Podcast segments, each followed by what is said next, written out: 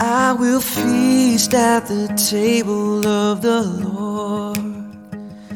I will feast at the table of the Lord.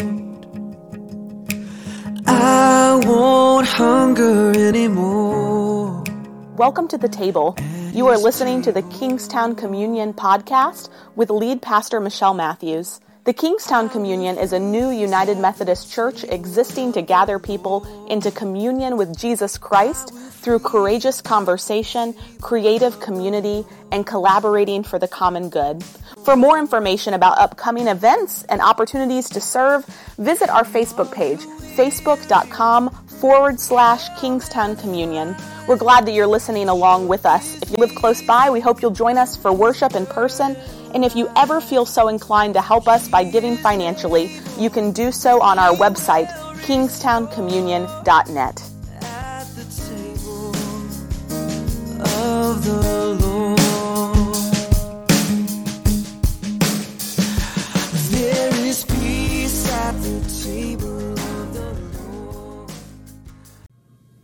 Welcome to the Kingstown Communion Lenten Daily Devotional based on the book Good Enough by Kate Bowler and Jessica Richie.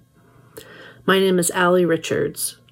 Before we begin, let's take a moment of silence to prepare our hearts for God.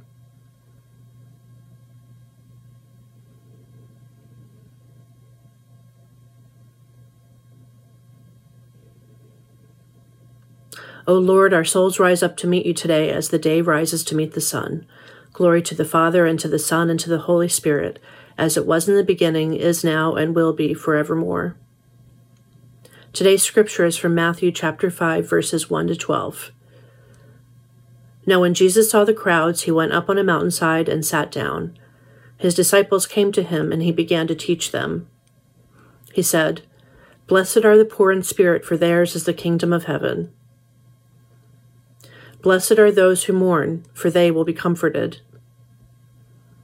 Blessed are the meek, for they will inherit the earth. Blessed are those who hunger and thirst for righteousness, for they will be filled. Blessed are the merciful, for they will be shown mercy. Blessed are the pure in heart, for they will see God. Blessed are the peacemakers, for they will be called children of God. Blessed are those who are persecuted because of righteousness, for theirs is the kingdom of heaven. Blessed are you when people insult you, persecute you, and falsely say all kinds of evil against you because of me.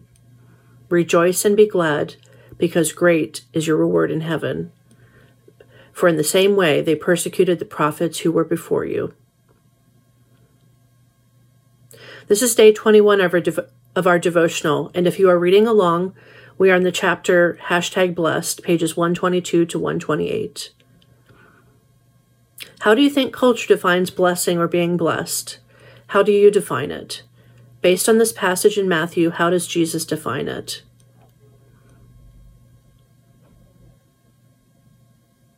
The term blessed is often used as a humble brag. I think society, especially social media, instructs us that being blessed means being superior, whether that be in terms of popularity, athletic prowess, business acumen, political importance, piles of money, a chiseled body, a perfect family, etc. In these terms, being blessed seems unattainable. When Jesus spoke to the crowd in Matthew 5, the book suggests he was looking into the eyes of those who felt like the misfits, and then used the everyday experiences of weeping, hungering, thirsting, suffering as a badge of belonging. To me, in this passage from the Bible, Jesus says to the rest of us, You too are blessed. You too are good enough. Another of my favorite passages from this chapter reads Sometimes the only thing that's possible is to bless life's every present moment, even and especially the hard ones. Blessings in those moments fall like a summer rain over the driest times and places in our lives.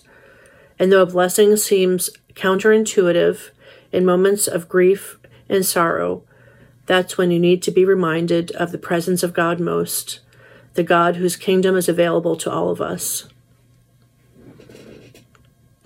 Um, society's definition of being blessed also seems to me kind of selfish, like, look how well I have done for myself. In Matthew 5, Jesus encourages us to be a blessing to others. In being merciful and working towards peace, we will also be blessed. Time for our next question. Today's chapter from the book says the world looks a bit strange from here, upside down, but maybe it's, it's how it's supposed to be, our feet rooted in heaven. In the Matthew reading, how is Jesus calling us to embrace the upside down kingdom?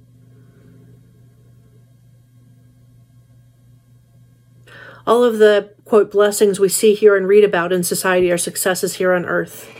Jesus turns that all on its head. He gives us instructions on what really matters. And by doing so, he gives us great hope and comfort.